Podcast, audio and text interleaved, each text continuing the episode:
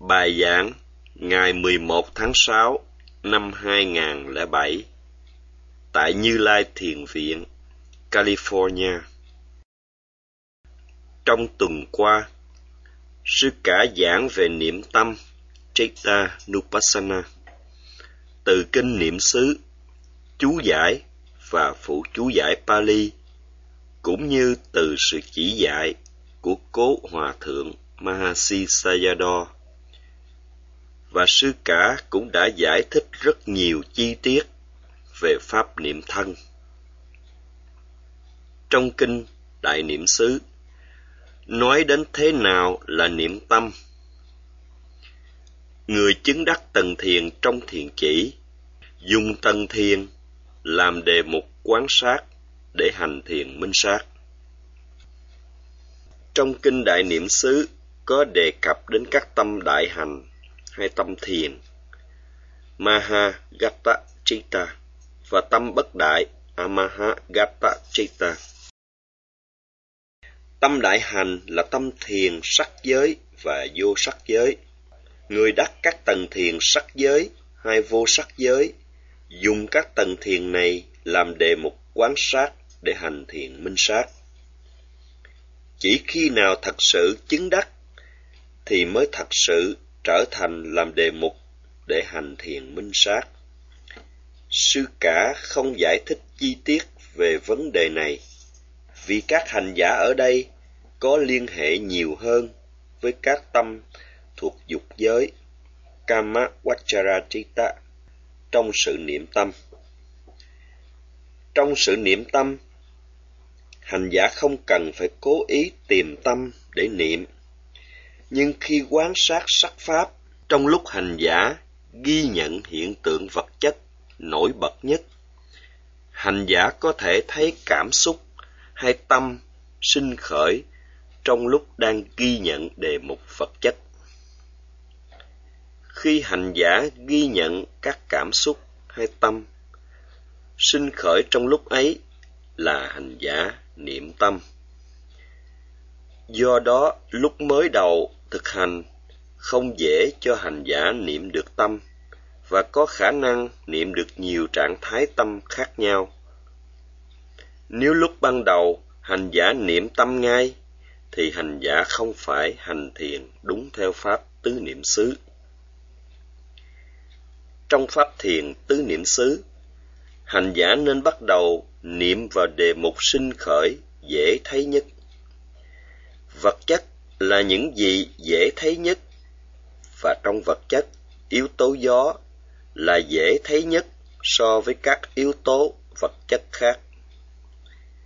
Khi quan sát các đề mục vật chất, hành giả có thể thấy tâm sinh khởi. Hành giả ghi nhận, và như vậy hành giả niệm tâm. Khi sự tu tập có trớn mạnh mẽ, hành giả tiếp tục ghi nhận vào bất kỳ đề mục nào sinh khởi. Lúc ban đầu, hành giả nên niệm đề mục chính và khi tuệ giác của hành giả trưởng thành thì hành giả không cần được chỉ dẫn phải niệm vào cái gì kế tiếp. Hành giả cứ việc niệm theo những gì sinh khởi kế tiếp theo như nó là vậy. Một khi minh sắc tuệ, tức tuệ giác lớn mạnh các đề mục tự động sinh khởi. Như thể, chúng chờ đợi hành giả niệm vào. Đề mục sinh khởi tự động. Đề mục này nối tiếp đề mục khác. Hành giả liên tục niệm vào đề mục này. Tiếp theo đề mục khác. Ở giai đoạn này, khi đề mục sinh khởi, hành giả nghe có vẻ như có sự nhắc nhở. Hãy niệm vào, hãy niệm vào. Sự hiểu biết về đề mục của hành giả ở giai đoạn này trở nên sáng suốt và mạnh mẽ. Bất kỳ đề mục gì sinh khởi đều có sự niệm vào một cách tự động. Cách niệm như vậy hình thành khi hành giả đạt được sức mạnh trong sự tu tập và ở tuệ giác cao hơn. Đây không phải là những gì xảy ra lúc ban đầu mới hành thiền. Giai đoạn mà hành giả niệm một cách tự động, theo sự xuất hiện của các đề mục, sẽ đến với hành giả khi hành giả tu tập nhuần nhuyễn. Do đó, nếu hành giả sơ cơ cố gắng thực hành theo lối của các hành giả đã có trình độ cao hơn thì chỉ phí thì giờ và không cho hành giả có lợi lạc gì hết. Trong khi niệm thân, hành giả cũng gặp nhiều loại tâm sinh khởi và khi ghi nhận thì hành giả niệm tâm. Hành giả cũng có cảm giác đau nơi thân và tâm. Khi ghi nhận các cảm giác đau này là hành giả niệm thọ. Khi các đề mục khác sinh khởi trong lúc nghe hay thấy, hành giả niệm vào các đề mục này là hành giả niệm pháp.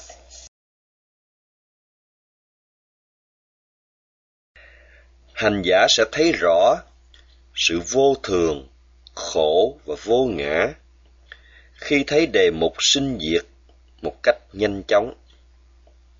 Đến lúc này, hành giả sẽ kinh nghiệm loại hạnh phúc đặc biệt, khó buông bỏ.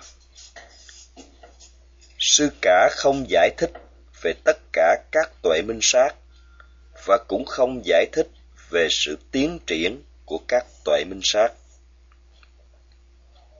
Nếu sư cả giải thích tất cả câu hỏi thì khi hành giả gặp những gì đã biết qua sự nghe hành giả có thể sai lầm, cho rằng mình đã đạt được đến tuệ giác này, tuệ giác nọ.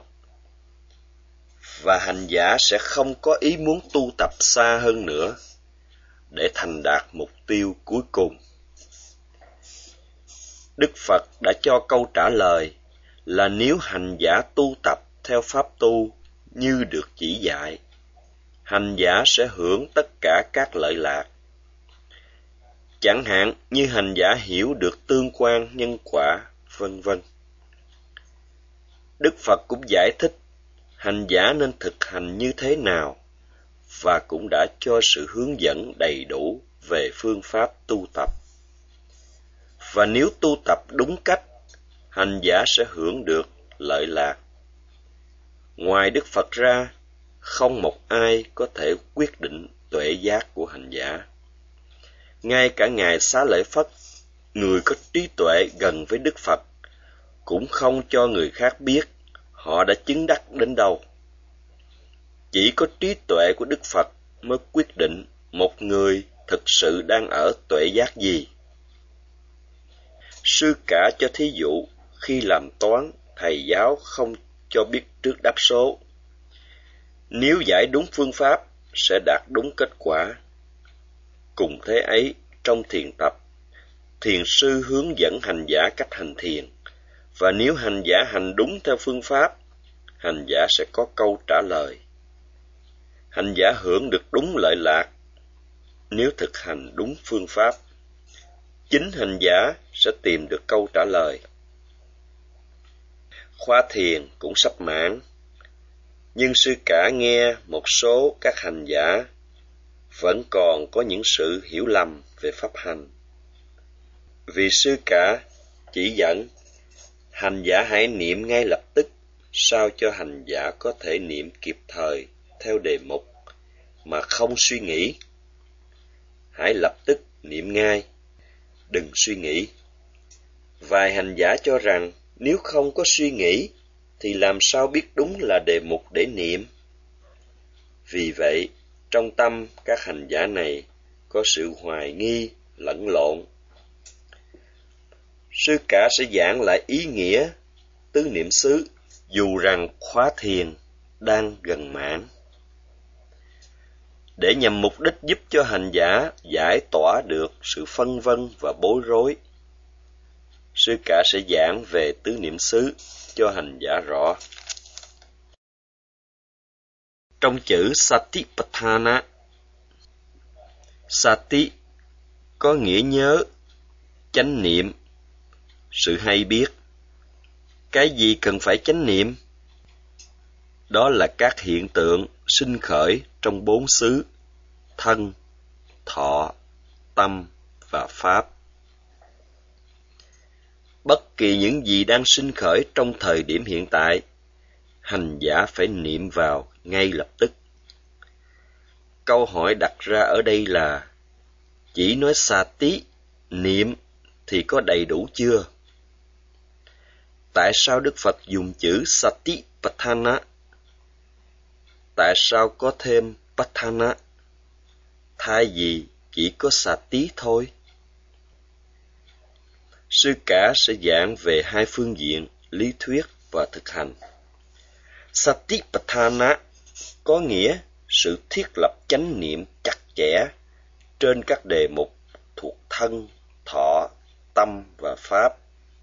Satipatthana là sự thiết lập chánh niệm chặt chẽ, loại chánh niệm có sức mạnh xuyên thấu vào đề mục và bao phủ trọn vẹn đề mục.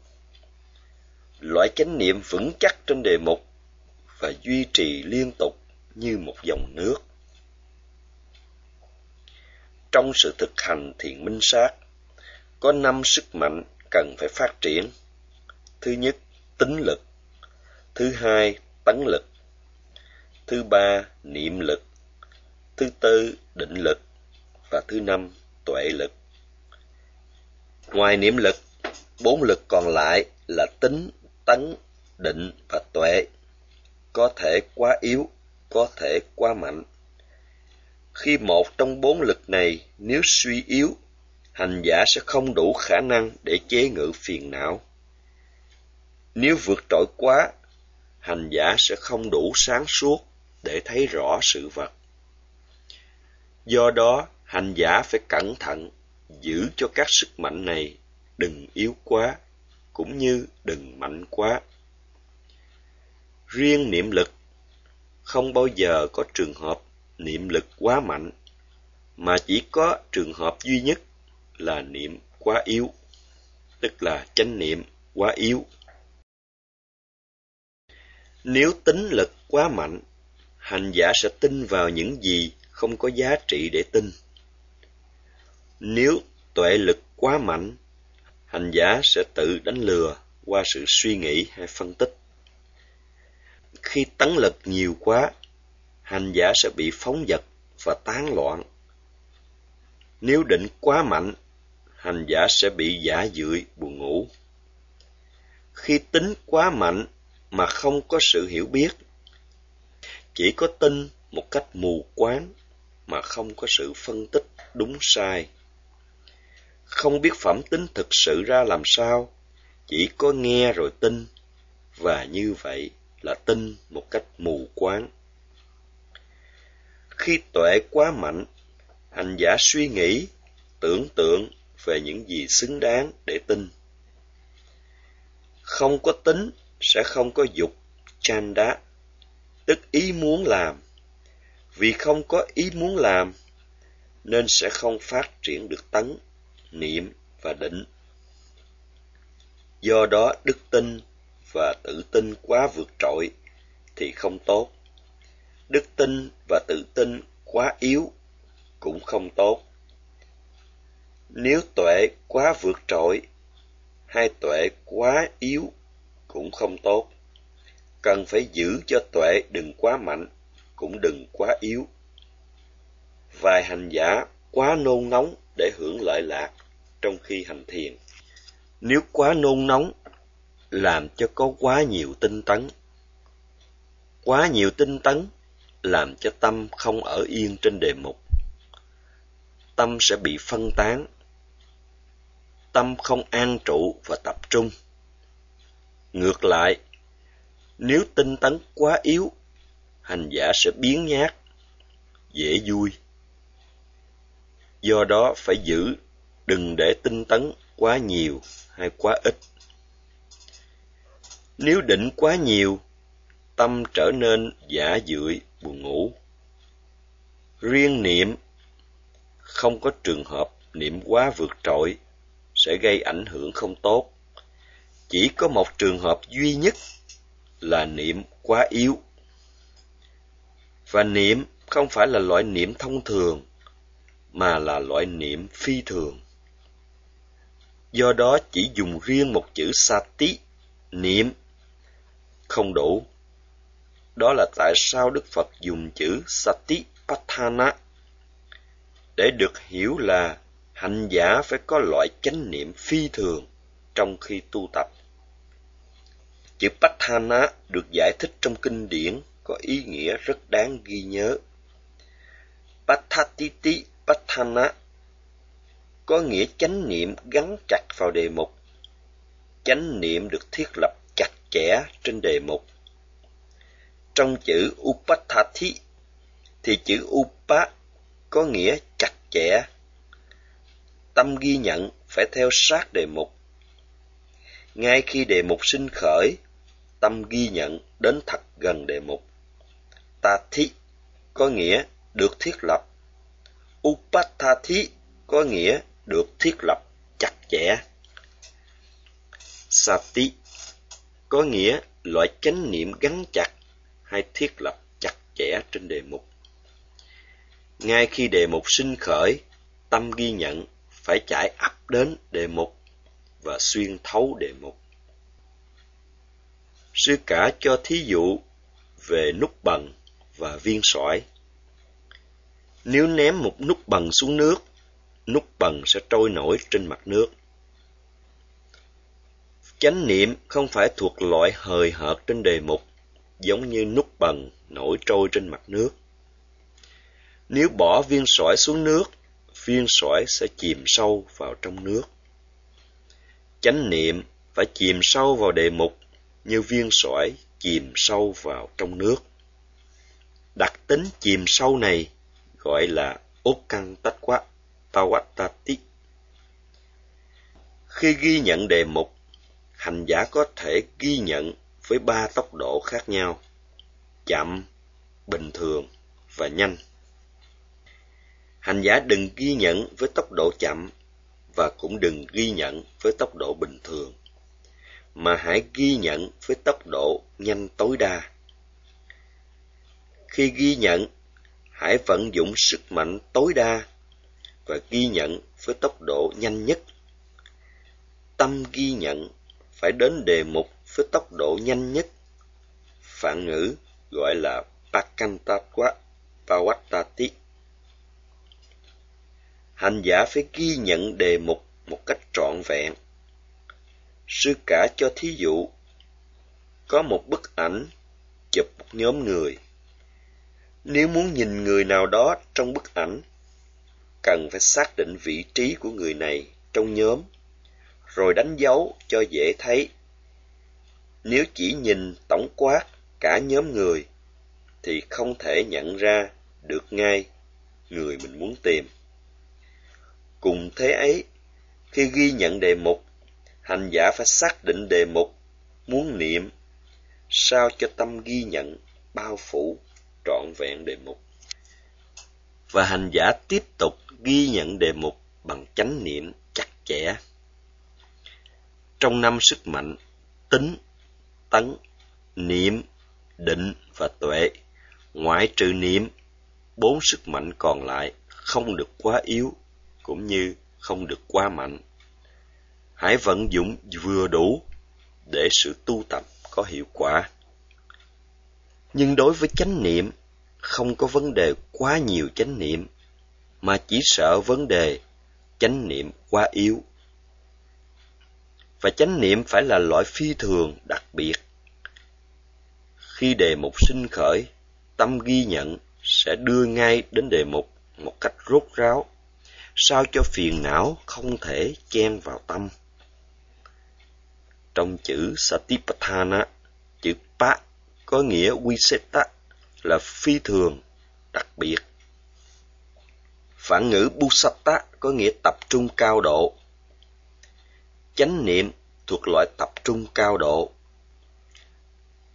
Trong chữ Pakantetwa có chữ Pakantana có ý nghĩa tới một cách rốt ráo bằng tốc độ và sức mạnh tối đa. Cái gì được làm vô cùng mau lẹ là Pakantana. Khi ghi nhận đề mục, đừng làm chậm. Hành giả phải năng động, tỉnh táo và sẵn sàng niệm ngay vào đề mục. Đó là lý do nữa cho thấy tại sao Đức Phật dùng chữ Patthana để trở thành chữ Satipatthana. Trong phản ngữ Busa có nghĩa Atisaya là ngoại hạng. Cái gì ngoại hạng và tập trung cao độ. Trong năm sức mạnh, bốn sức mạnh còn lại có thể có lúc mạnh lúc yếu, nhưng đối với niệm lực phải có sức mạnh ngoại hạng và tập trung cao độ. Muốn có loại chánh niệm ngoại hạng và tập trung cao độ được phát huy, hành giả không được chần chờ hay suy nghĩ. Hành giả không có thì giờ cho hành giả suy nghĩ. Nếu suy nghĩ sẽ không phát sinh trí tuệ, mà chỉ là suy nghĩ và tưởng tượng. Do sự vật sinh và diệt rất nhanh, hành giả phải lập tức niệm đưa tâm đến ngay đề mục và ghi nhận đề mục ngay lập tức. Hành giả phải niệm vào đề mục bằng tốc độ thật nhanh, không có thì giờ cho hành giả suy nghĩ. Nếu suy nghĩ sẽ không có trí tuệ qua kinh nghiệm trực tiếp, hành giả sẽ không hiểu được chân đế. Đó là tại sao việc niệm cực nhanh vào đề mục là điểm rất quan trọng. Nhờ vào sự niệm có hiệu quả, sẽ giúp cho hành giả hiểu được bản chất thực sự của đề mục. Sư cả sẽ giảng tiếp vào ngày mai. Nam mô Bổn sư Thích Ca Mâu Ni Phật